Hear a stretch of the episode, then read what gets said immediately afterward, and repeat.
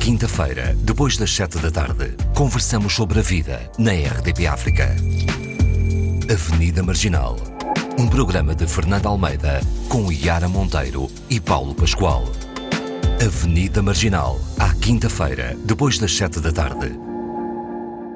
I am a man, eu sou um homem, era o que se podia ler nos cartazes dos afro-americanos que se juntaram nas famosas marchas no Alabama nos anos 60, marchas conduzidas pelo movimento dos direitos civis dos negros nos Estados Unidos, que conduziram à aprovação da Lei do Direito ao Voto em 1965, uma conquista histórica do movimento negro.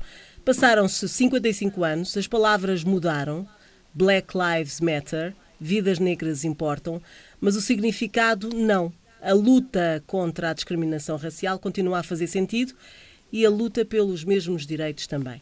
Boa tarde. Uh, hoje, hoje juntam-se às vozes do Avenida Marginal, a Yara e ao Paulo, a Henriette Cardoso, que é guineense, licenciada em Gestão de Administração Pública pelo, pela ISCPS, em Lisboa, com passagens profissionais pela União Europeia, em Bissau, depois Nações Unidas, na agência ONU-DC, Escritório da Luta contra a Droga e Criminalidade. Uh, ainda em Bissau colaborou na reforma do setor de segurança e hum, na estabilização no processo de paz e desenvolvimento do país. Fez consultorias na área do desenvolvimento socioeconómico, em parceria com algumas ONGs no Haiti, eh, concretamente em comunidades carenciadas. Viveu em vários países, nomeadamente nos Estados Unidos, também é uma, um dos elementos que nos fez eh, convidar a, a Henriette Cardoso. Olá, mais uma vez aos três, e atirava já uma pergunta: se a morte de George Floyd às mãos de um policial branco tem alguma circunstância diferente de outros, de outros momentos como este que já aconteceram nos Estados Unidos. E eu começava pela nossa convidada, a Riete Cardoso. Olá, bom dia a todos. Um, agradeço o convite. Vou. Bom, eu não sou socióloga nem antropóloga, mas pronto, tenho uma visão mais ou menos daquilo que eu vou lendo e vou vendo e vou assistindo, hum, eu acho que sim. Hum, isto, esta manifestação é obviamente diferente das outras, portanto é mais violenta, mais consistente, mais emotiva, hum, porque isto despolutou depois dessa agressão policial dos quatro agentes, que foi uma coisa extremamente bárbara e desumana apesar de todas as outras, mas esta tem a vantagem de ter sido filmado, o que acontece ultimamente com a comunicação social ou com, com simples pessoas que passam, filmam, o, o que é bom, eh, mas que chocou toda a gente por esse mundo fora e, as imagens falam por si. Um, isto são, são manifestações que estão a acontecer em 150 cidades um, em que desafiam até o recolher obrigatório, apesar das ameaças do, do, presidente Donald Trump de enviar o exército. Eu acho que isto não tem acontecido já há uma década. São 9 mil pessoas que foram detidas e continuam a sair às ruas. Portanto, isto diz tudo daquilo que, que tem estado a acontecer e, a meu ver, ainda vai acontecer mais algumas eh, manifestações, apesar e eu acho que isso, com os dias, a coisa vai se uh, esmorecendo, reduzindo aos poucos, sim, em termos da violência que tem, tem estado a acontecer. Uh, Paulo, uh, o que é que tu achas em relação a, ao que aconteceu e, e, e às consequências? é algo novo, não é? Não, acho que os.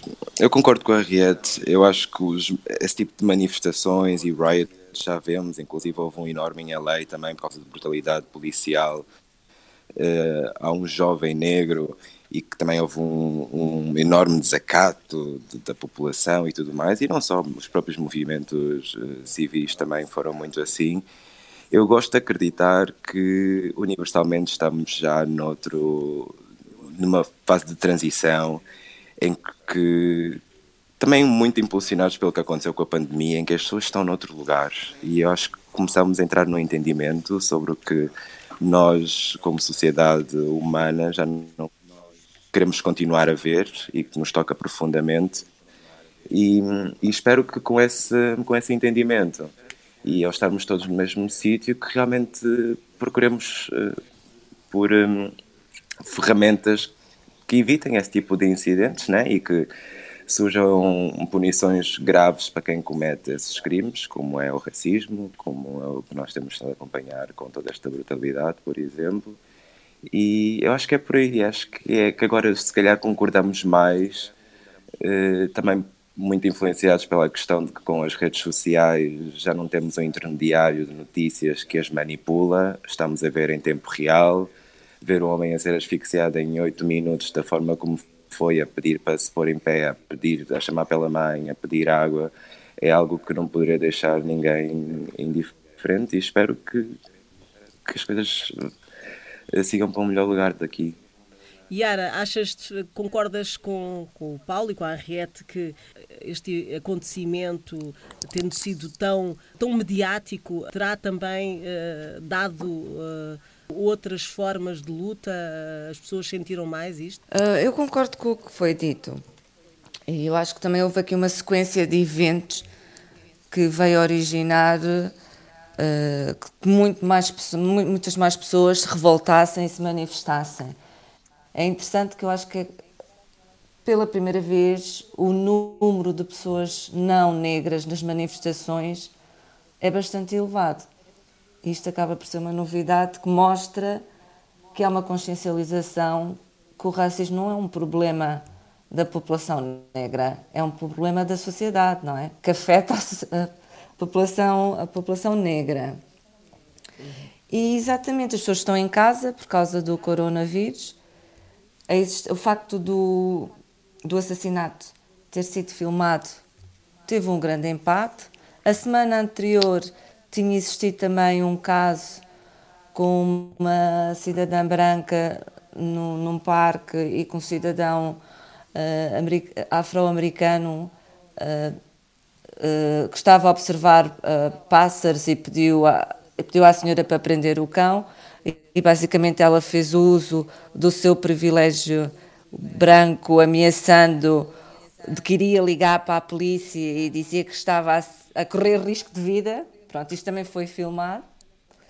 Uh, houve uma outra morte na semana, na semana anterior e eu acho que as, as pessoas ficaram cansadas, exaustas, porque nunca há uma forma correta de se protestar. E acho que foi por isso que chegamos a um ponto de alguns, dos protestos, protestos uh, serem violentos, porque nem todos estão a ser. Não passam também na. Uh, Tanto na televisão. Na televisão, porque há, há, há protestos em que os próprios polícias também estão juntos da, da, da, população, por exemplo. Há protestos em que se vê com filmagens que são indivíduos brancos eh, que dizem que são infiltrados, que também que estão a fazer os distúrbios. E mais uma vez, há muito preconceito porque são outra vez pessoas negras. Porque a questão que eu pergunto é: então em França, quando foram os, os coletes amarelos, o que é que eles fizeram?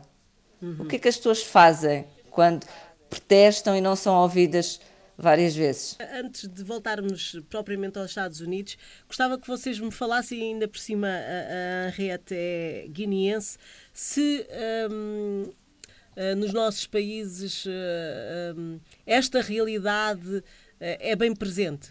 Eu acho que sim, quer dizer, quando olhamos para Facebook e Instagram e todas essas plataformas de informação, vê-se que há uma, uma solidariedade quase universal eh, em todos os países, a começar eh, por Europa, Ásia, África e Guiné-Bissau não é exceção. Uh, nós também em Bissau, tanto com, com, vários conflitos que seguiram, não é da mesma natureza, mas uh, houve, houve manifestações que foram violentas e que houve uma carga policial e, e todas essas situações também uh, aconteceram em Bissau e eu acho, acho que esta geração está mais atenta.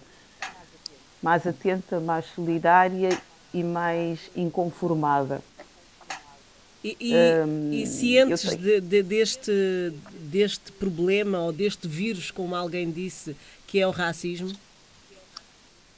Eh, claro, claro que sim. Hum, nós, em Bissau, o que eu vejo, eu tenho 45 anos e, e, quando era mais jovem nas escolas, há uma expressão que se diz em crioulo que as pessoas de cor, ou seja, de, de que têm a pele mais clara, uh, tinham mais acesso uh, à escola, à educação, à saúde, melhores trabalhos.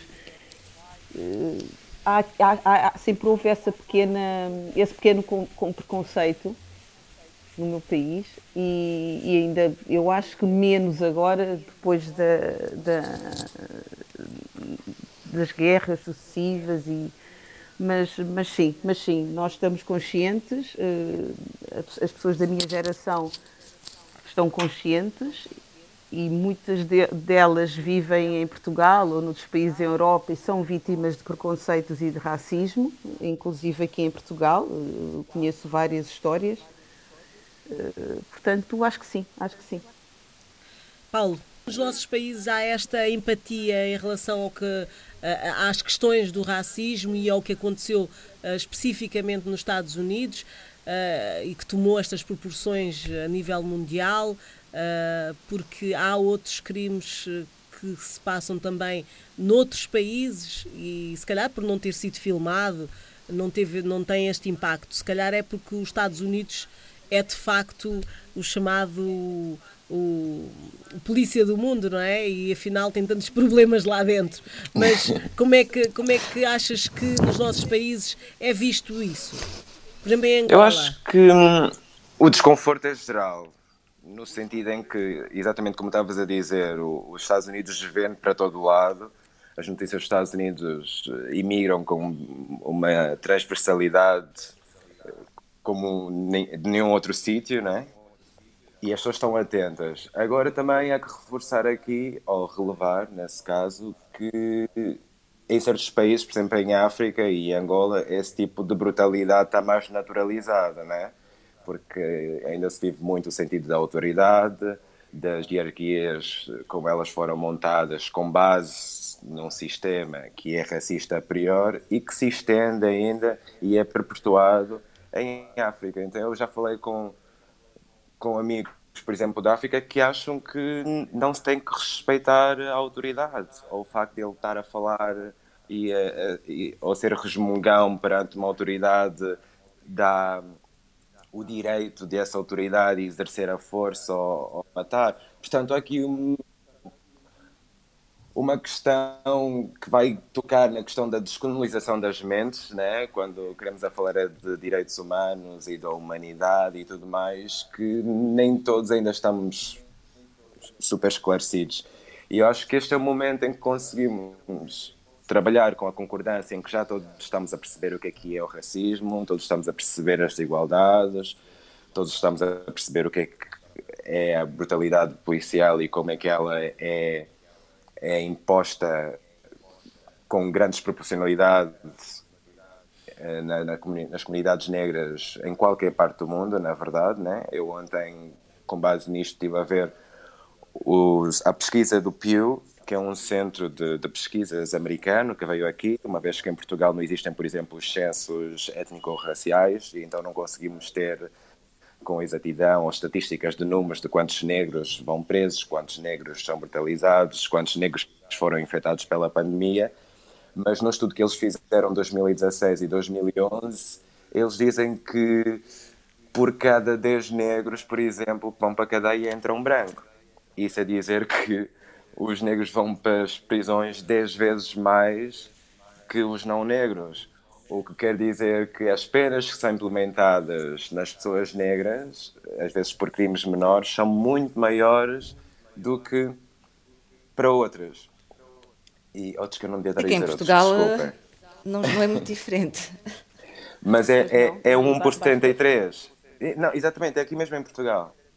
É, é, aqui em Portugal. Ou seja, e nem é em relação só a Portugal, porque o estudo que há é pós-PALOP, para todos os países africanos de língua oficial portuguesa. Portanto, são 73 PALOPs por um uh, branco europeu, nesse caso. E então, esses eventos estão a fazer com que nós nos vamos esclarecendo, se calhar, com mais rapidez, porque estas causas já vêm a ser uh, tentadas, ou seja, temos estado a combater, a lutar uh, contra essas causas desde muito cedo, né? Nós vemos agora com, com estas situações as citações que aparecem são do Booker T. Washington, do James Baldwin, do Malcolm X, ou seja, estamos a falar de anos 50, 60 e sempre houve. Mesmo antes, mesmo Sim. antes, não é? E, e continua a existir. Eu acho que a diferença é essa mesmo, que já estamos todos a perceber e mesmo as vítimas também já conseguem colocar-se na posição de vítima, que eu acho que nós também resistimos isso muitas vezes, não queremos identificar o racismo. Eh, e é um exercício que é de todos. Yara, e quem quiser interromper, Pronto. Eh, vou já avisando para. Deixa-me só, deixa só, dizer uma coisa: basta hum. ver os, os, indicadores da desigualdade uh, dos negros em, em, relação aos brancos, em que uh, os negros são 20% mais pobres, ganham menos 60%, têm menos acesso ao cuidado de saúde e ao emprego, acumulam menos riquezas porque os pais não deixaram imóveis, não há heranças Exatamente. estão a morrer mais por causa desta pandemia. Quer dizer, eu acho que é, é muito difícil ser-se negro. Não, a questão aqui é, é que as pessoas entendem o racismo muitas vezes como uma ofensa verbal. Exatamente. Quando o racismo é estrutural. É exatamente o que, claro, foi, claro. o que se acabou de ser dito. É, o número de pessoas que vão presas, o número de pessoas que têm acesso à faculdade ou à educação, o número de pessoas que têm acesso ao trabalho. Portanto, isto é que é o racismo estrutural. O número de pessoas não brancas que sofrem de abuso policial. Agora, o que eu acho que aconteceu foi que antes até podia-se negar, porque até já tive várias questões, porque parecia que num, nunca nada era racismo. Eu acho que agora ter-se visualizado um homem ser morto enquanto um, um polícia tinha as suas mãos nos bolsos. Nos bolsos. Com maior descontração. E nós temos que entender porque é que existem estes protestos. Os protestos surgiram porque o polícia foi despedido. Mas desde quando é que há um, um, um homicídio gravado e, e a pessoa é despedida? Foi por isso que surgiram os protestos. Foi um pedido de, de justiça. Falando agora da nossa África. A violência policial também é o pão do nosso dia, não é? Eu ainda no outro dia li um artigo que em Angola havia dois casos, pela, duas mortes pela, pela Covid e, e duas mortes por polícias uh, porque mataram duas pessoas que não estavam a usar a máscara. Pronto.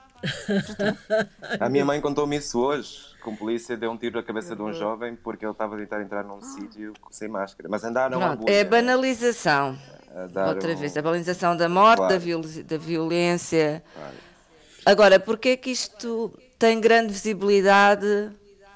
Exatamente porque é os Estados Unidos. É como o coronavírus. Se Exato. o coronavírus fosse só em África, no, não existiria cobertura mediática. Porque, mas como apanhou a Europa e os Estados Unidos, não é? Já ganhou relevância, é um bocadinho assim. A hierarquia das vidas. Agora imaginem se dissessem que a origem era em África, o que é que não seria? Se... Ui! Seríamos os escoltados convidados a sair. O que é o que é, Riete? Não, estava a dizer que eu acho que agora, sem sombra de dúvida, as situações estão mais expostas, eh, porque os negros também já sentem mais os direitos, não é? Daí a reclamação tão severa.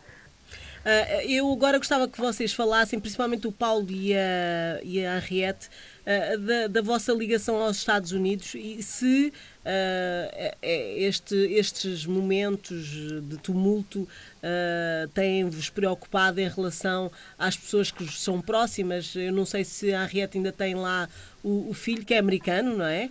Um, não, está comigo, é já... menor. Ah, pronto. Uh, mas um, isso também, os momentos que viveram lá, porque o Paulo também viveu nos Estados Unidos, um, sentia de facto, se vocês sentiam que, que havia este, este ambiente. Uh, ou para os que, que são de fora uh, é diferente, não sei. Eu sentia. É assim, eu o Paulo viveu em Nova Iorque, que não é propriamente Estados Unidos da América. E eu também vivi mais tempo em Miami, que também não é propriamente. Ah, Miami! então. então... Uh...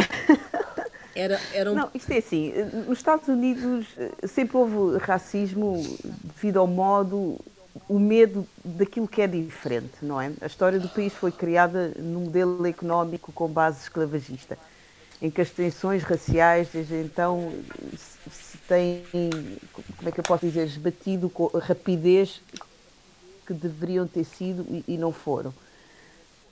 Hum, portanto, eu, o, o, o, que me chocou mais, eu quando cheguei aos Estados Unidos a primeira vez em 92, se não estou erro, quis logo ir ao Harlem porque pronto, era um highlight para saber mais ou menos. E fiquei chocada, entre aspas, porque hum, para já eu ia acompanhada com o meu marido branco, porque a minha família é interracial, e, e a primeira coisa que, que, me disseram quando cruzei com um afro-americano foi-me perguntar: Hey sister, o que é que estás a fazer com um homem branco?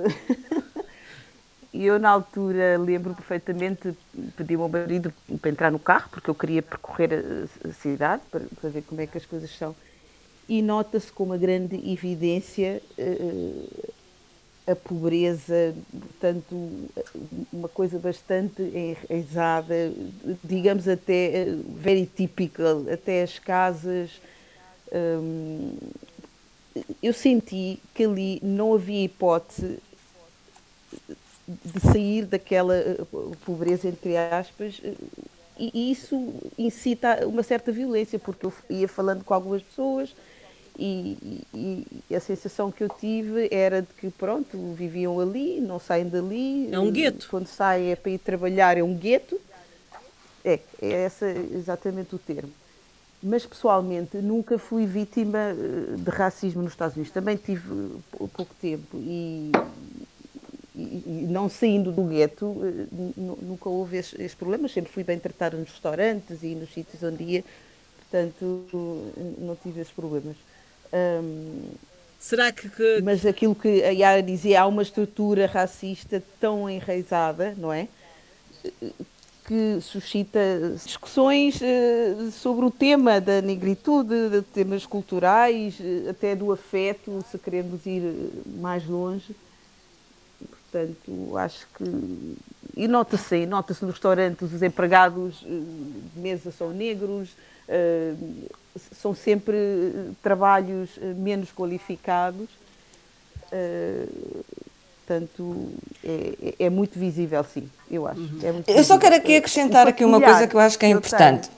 Porque nós, por vezes, temos a ideia que não há uma tentativa da comunidade negra de superar a sua condição, o que é errado. E houve, existiram várias nos Estados Unidos. Não, não, não, não, não tem a hipótese. Não, não, bem isto que eu quero dizer. E porquê que eu quero? Eu quero mencionar este facto. Por exemplo, havia, havia uma coisa que se chamava The Black Wall Street. Uh, portanto, era um centro de negócios de, em, em que os proprietários eram negros. Existiram protestos de brancos que destruíram e massacraram, assassinaram quase todas as pessoas daquele, daquele bairro. Porque estavam a ser uma ameaça económica. E isto é uma coisa que também acontece nos Estados Unidos. Cada vez que há uma tentativa criada. da comunidade a superar-se ou tem mais poder económico, o outro lado, ou a parte que governa, não dá essa possibilidade de sair do gueto. Porque isso também é poder, claro. não é? É exatamente, exatamente. porque esse, esse bloqueio à ascensão social esse poder está entregue ao patriarcado branco. Então, isso é uma característica de qualquer sociedade, independentemente dos Estados Unidos, em que o poder seja entregue ao homem branco, que se haver um negro que se está a dar bem, automaticamente torna num alvo a bater. É? Uhum. Isso acontece aqui em Portugal, em N diárias e em todos os sítios que realmente é isso. É, é muito afrontoso, quando, porque é como se não tivéssemos o direito a ascender. E, e isso é uma, é um, está na base do que é a estrutura, que é como o, o um, eh, já estava a tocar para o inglês, o Ta-Nehisi Coates diz, é que o racismo é o pai da raça e não ao contrário. No sentido em que, com as características de diferenciação, diferenciação da norma, né, do poder branco, as hierarquias entregues ao poder branco, que é quem define o que é que é o perigoso, o que é que é o, o exótico, o que é que é o Ou preguiçoso, o, o pouco evoluído, o menos inteligente, e o poder são as, as estruturas do racismo, né? E depois isso está presente em qualquer sistema, mesmo em África. Estamos a falar da África, que o apartheid acabou nos anos 90. E que o processo constitucional que está lá, as leis que lá estão, foram implementadas durante o colonialismo. Então muitos dos nossos governos ainda são regidos por uma estrutura colonialista branca. Né? E então nós sofremos diretamente, consciente ou inconscientemente, consequências graves dessas leis que foram implementadas por outros. Uh, e Paulo, em relação a, ao que te liga aos Estados Unidos, uh, um sítio onde tu uh, também passaste parte da tua juventude, como é que foi? Eu estou furioso. Honestamente, eu fico muito triste, mexe muito comigo porque parte da próxima geração da minha vida, da, da minha família, nesse sentido, desculpa, está lá. As minhas irmãs estão lá, as minhas sobrinhas estão lá. Eu tenho muitas sobrinhas, uh, são negras, uh, não chegam a ser uh, birraciais ou interraciais, e então afeta-me muito diretamente. Eu falo todos os dias com, minha, com as minhas irmãs, e a minha irmã teve-me a contar, por exemplo, que eles tinham frotas de carros a porem tijolos em lugares estratégicos para sugerir aos protestantes usarem os tijolos contra a propriedade privada. E isso tem um segredo que é, se tu usas aqueles tijolos para destruir alguma coisa, a tua pena eh, é 10 vezes mais, percebes? E então o que é que acontece? Tu fores aprendido durante os protestos e há tijolos dos partidos, tu tens que pagar uma fiança maior para poder sair.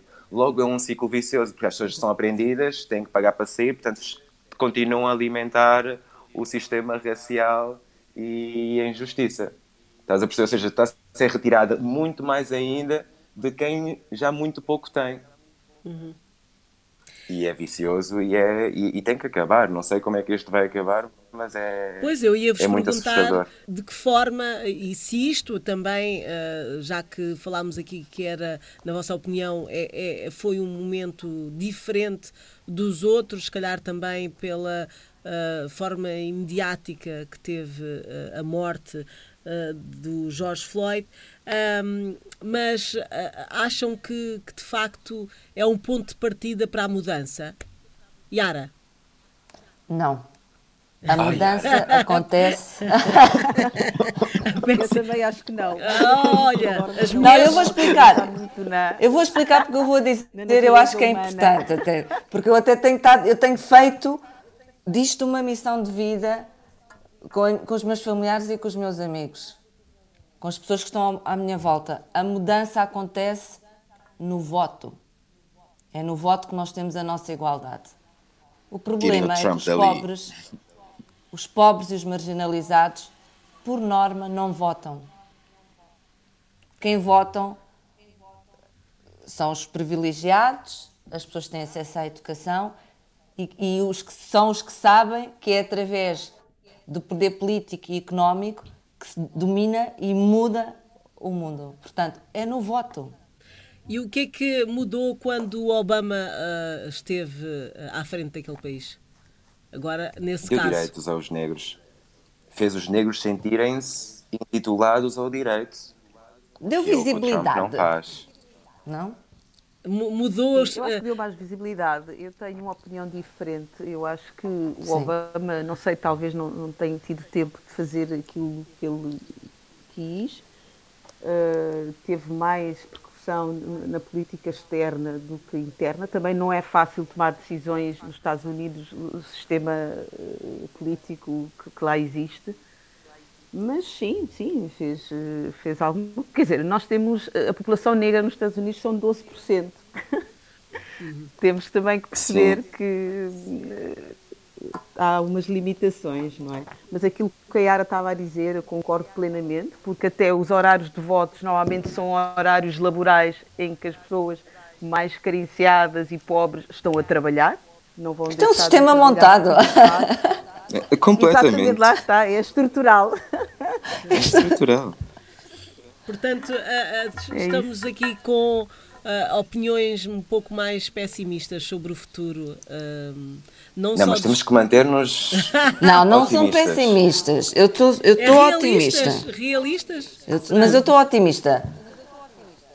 Não podemos ter um Trump no governo, que é um homem que valida uh, supremacia branca, que não, que não consegue trazer o, o povo americano uh, num espírito de união. Portanto, ele, é, ele próprio estimula este género também de, de ações, não é? Porque ele está a criar uma guerra de raças. Raças. Sim, mas isso, exato, nós assistimos discursos completamente extrema-direita, não é? Baseados em supremacias Exatamente. de grupos, eh, quer seja racial, religioso, étnico eh, tudo isso não ajuda de todo, não é? Quando temos pessoas dessas, uhum. a, a, a permanência no poder, pior é. Em relação a, a, ainda ao futuro e pensar que, que tem um, um filho, ou vários, eu acho que são vários, não é? Três. Três ou dois filhos? Sim. A. Sim, três, mas são um americano. Sim, mas, mas, mas o futuro, o futuro também preocupa uma mãe que, que tem um filho, tem uma parte negra, não é? O que é que, o que, é que se diz claro. a um filho? Eles consideram-se 90% negros. Portanto, é interessante. Olha, hum, eu acho que quando criamos os nossos filhos, mas isso acho que é válido para todos, todos os pais, nós temos a, é a nossa grande responsabilidade. Eu penso assim, eu falo por mim, garantir que a exposição deles. Portanto, temos que expô-los à diferença.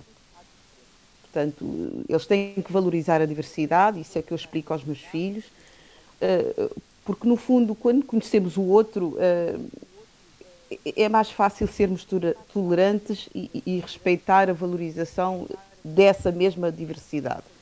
Obrigada, Riad. Agora, o que acontece é que os nossos filhos, têm, os meus, têm acesso à mídia digital, onde se passa tudo e mais alguma coisa. Assistimos a essa, essa ascensão brutal dos partidos da extrema-direita. Uh, tudo isso são fatores negativos que, só tendem a piorar. Cabe-nos a nós uh, explicar aos nossos filhos. Eu, eu gosto de dar este exemplo. O meu filho, com 5 anos, uma vez perguntou-me, mãe, ele estava no Colégio Luz ao Suíço, mãe, mãe, porquê que eu sou o único castanho na turma? Quer dizer, é uma pergunta que me apanhou de surpresa, eh, porque nós eh, não estamos preparados para, esse tipo de questões, mas pronto, mas é preciso despertar a consciência racial nos nossos filhos muito cedo. Portanto, abordar temas eh, são temas duros, eu acredito, que doem, sobretudo nós que somos negros, mas, hum, mas o comportamento do, dos indivíduos é aprendido e assimilado ao longo das experiências da vida. E a convivência com o outro hum, facilita imenso eh, essa tolerância, a forma como vemos o outro, Portanto, eu como dizia, há uma professora que, do meu filho que na altura tivemos até uma ideia de promover conversas no sentido de ampliar um espaço de, de reflexão mesmo com os, com, com, com os, brancos, ou nas universidades, associações, nos bairros, etc. Mas o projeto não, não andou para a frente. Porquê? o que é uma pena, porque a escola também é responsável eh, pela nossa formação de caráter e a forma como como vemos e, e movemos na sociedade. Sim, esses temas deviam fazer parte até do currículo, não é? Eu acho que sim, eu acho que sim. Já fazem, já um conceito de diversidade cultural nas, esco nas escolas, Depende, pelo menos portuguesas. Escola para escola. Agora, se é, bem, se é bem implementado ou não? Depende de, da escola, do, da zona, eh, enfim, hum. há uma série de, de fatores que, que, que, têm que estar em harmonia para que isso aconteça. Até mesmo claro. os professores estarem também sensibilizados para isso, porque muitos não estão, eh, de facto, sensibilizados para isso. Esperemos eh, então que esta realidade de todos os dias para muitos negros, seja nos Estados Unidos ou, ou noutro sítio qualquer, mude, não é? Um, e que esse trabalho seja feito não só pelos negros, não é? Uh, acho que no início da conversa a Yara falou um bocadinho disto. Um, uh, tem de ser o, outro lado a dar esse grande passo. Se calhar é este o momento, não é? E para a própria Sim, África. O racismo é um problema branco. E também a África, o continente africano. Aliás, eh, eu, eu assinei recentemente uma carta de escritores africanos em solidariedade com os protestos nos Estados Unidos. É assim, os presidentes, a liderança africana também tem que chamar à responsabilidade os Estados Unidos, não é? Assim como eles fazem quando há disputas tribais, acho que é assim que eles dizem quando o mesmo acontece em África, não é? Eu acho que nós também temos que expressar a nossa opinião opinião. E chamar à responsabilidade. Uh, em relação Acho que é isso, temos que estar todos mais envolvidos também. Acho que criar essa horizontalidade no poder e, as pessoas têm que se envolver mais, né? porque há um ditado que se diz no Brasil que quando se faz alguma coisa boa é para o americano ver. E acho que se calhar é chegada a altura de o americano fazer coisas para o mundo ver. é uma boa, é uma boa é, é, realmente é uma frase eh, que, que, se encaixa que se encaixa muito bem. Uh, bom, uh, teremos uh, outras oportunidades para falar à volta deste tema, porque este tema, assim, dá pano para mangas. eu agradeço a, a, presença da Henriette Cardoso aqui na Avenida Marginal. é que agradeço. Deixa-me só dizer isto, eu acho que é interessante não sei se já leram, há, uma obra que é Um Defeito de Cor, da Ana Maria Gonçalves. Ah, eu tenho o livro. Uh, tem, sim, sim, é sim. fantástico. Uh, e depois a outra, chama-se A Origem dos Outros, da Toni Morrison, que também são obras fantásticas que ajudam a elucidar e, e a perceber melhor como é que como é que isso funciona. Uhum. Obrigada. Uh, com estas sugestões uh, da Arriette Cardoso, despedimos-nos e despedimos-nos com esta visão, uma visão já há alguns anos, mas que se encaixa neste momento e se calhar tristemente vai se encaixar uh, por, por, pelos próximos anos, que é a de Childish Gambino, This is America. É esta a música que fecha o Avenida Marginal de hoje. Obrigada. Obrigado. Obrigada. Obrigada.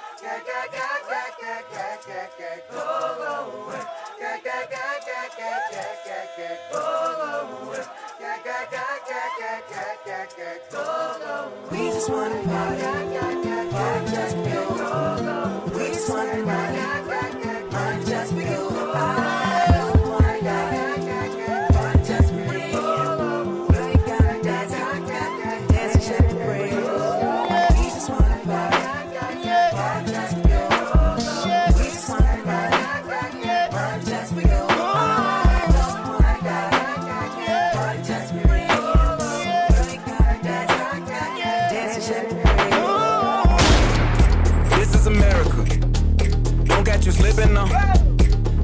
slipping now.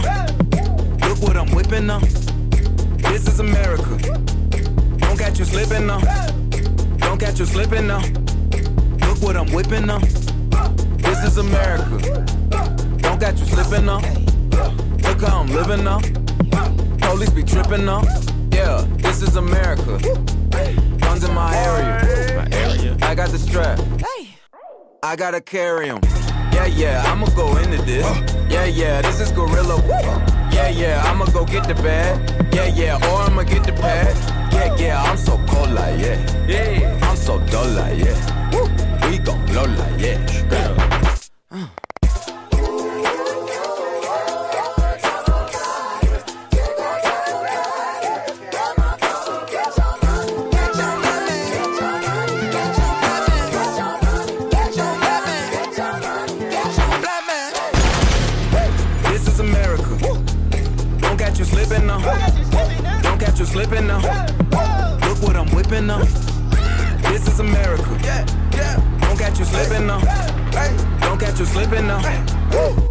I'm whipping now. Look how I'm geeking now. I'm so fitted. I'm on Gucci. I'm so pretty. Yeah, yeah. I'm gonna get it. Watch me move. This is selling. Ah. That's a tool. Yeah. On my Kodak.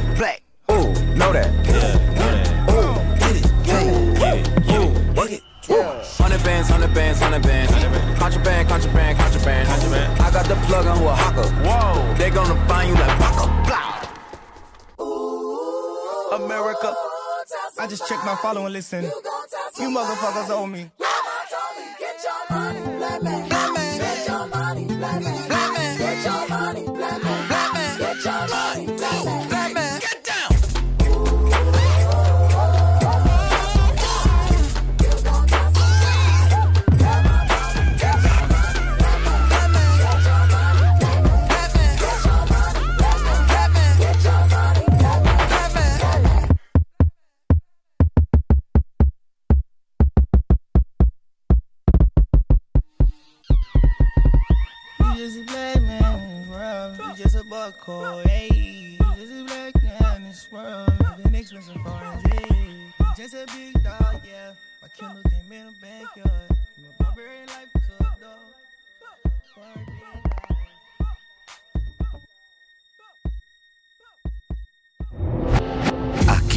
quinta-feira, depois das sete da tarde, conversamos sobre a vida na RDP África. Avenida Marginal. Um programa de Fernando Almeida com Yara Monteiro e Paulo Pascoal. Avenida Marginal. À quinta-feira, depois das sete da tarde.